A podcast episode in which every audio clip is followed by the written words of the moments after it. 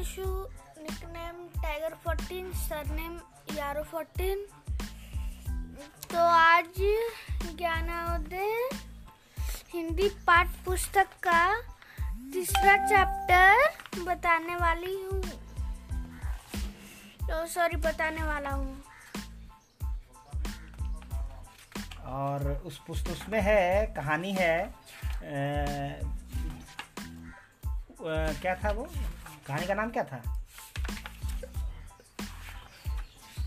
एक घमंडी अहंकारी मक्खी। तो आप क्लास फोर की स्टूडेंट है अनन्या निशु। वो आपको अहंकारी मक्खी कहानी पढ़कर सुनाएगी। जिसमें एक जंगल में एक राजा जंगल के राजा शेर हैं। हाथी है लुमड़ी है मकड़ी है मक्खी है। और एक हाथी, इन सब के बीच की एक कहानी है और जिसमें पता चलेगा आपको कि घमंड नहीं करना चाहिए। सुनिए ये कहानी अनन्या निशु के मुँह से। अहंकारी मक्खी। जंग, जंगल में एक शेर भोजन करके आराम कर रहा था।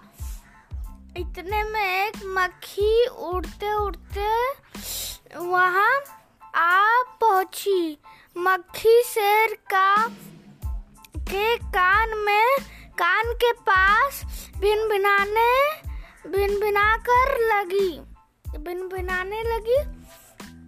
शेर को बहुत मुश्किल से नींद आई थी। उसने अपना पंजा उठाया तो मक्खी उड़ गई। लेकिन मुखी ने फिर शेर के कान में भिन भिनाया मक्खी ने फिर शेर के कान में भिन भिनाया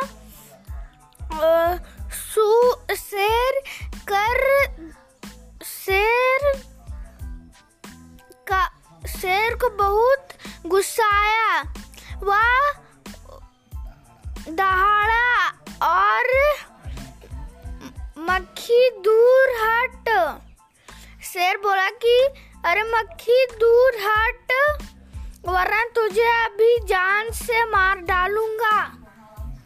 मक्खी ने हंस कर कहा, छी छी, जंगल का राजा, के मुँह से ऐसी भाषा कहीं शोभा देती है? अभी ये पढ़ेगा।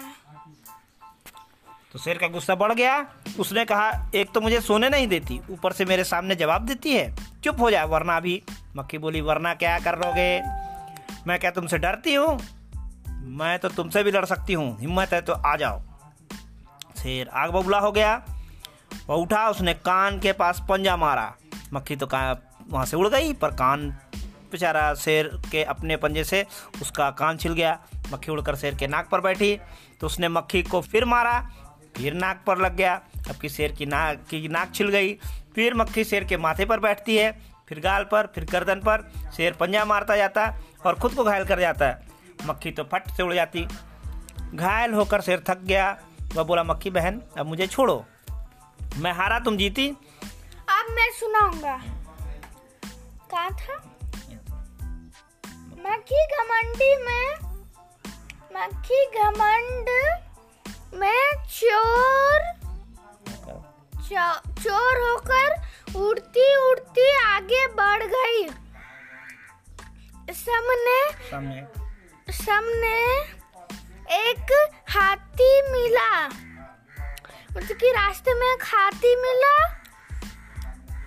मुखी मक्खी ने मक्खी ने कहा मुझे प्रणाम कर। मैंने जंगल के राजे शेर को छक्के छुड़ा दिए। इसलिए जंगल में अब मेरा राज चलेगा।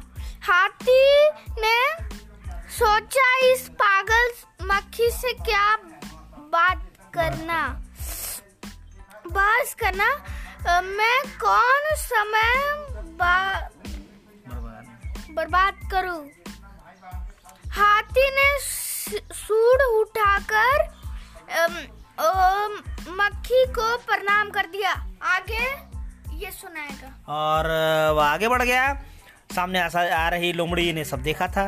लोमड़ी मंद मंद मुस्कुराने लगी और मक्खी को सबक सिखाने की युक्ति सोचने लगी। इतने में मक्खी ने लोमड़ी से कहा, अरे लोमड़ी, चल मुझे प्रणाम कर। मैंने जंगल के राजा शेर और विशाल का हाथी को भी हरा दिया है। लोमड़ी ने उसे प्रणाम किया। फिर धीरे से बोली धन्य हो मक्खी रानी धन्य हो धन्य हो। लेकिन उधर तो मकड़ी दिखाई दे लेकिन लोमड़ी ने मक्खी से कहा कि देखो उधर जो मकड़ी दिखाई दे रही है ना वो आपको घमंडी कह रही है। बस मक्खी को गुस्सा आया। यह सुनकर मक्खी गुस्से में लाल पीली हो गई। मक्खी बोली उस मकड़ी की तो मैं यूँ ही खत्म कर दूँगी। और यह कहते हुए जैसे ही मकड़ी मक्खी की तरफ़ झपटी मकड़ी के जाल में फंस गई। मक्खी जाल से छूटने की ज्यो ज्यो कोशिश करती गई वह और अधिक फंसती गई। यह देखकर लोमड़ी मंद मंद मुस्कुराती हुई वहाँ से चली गई।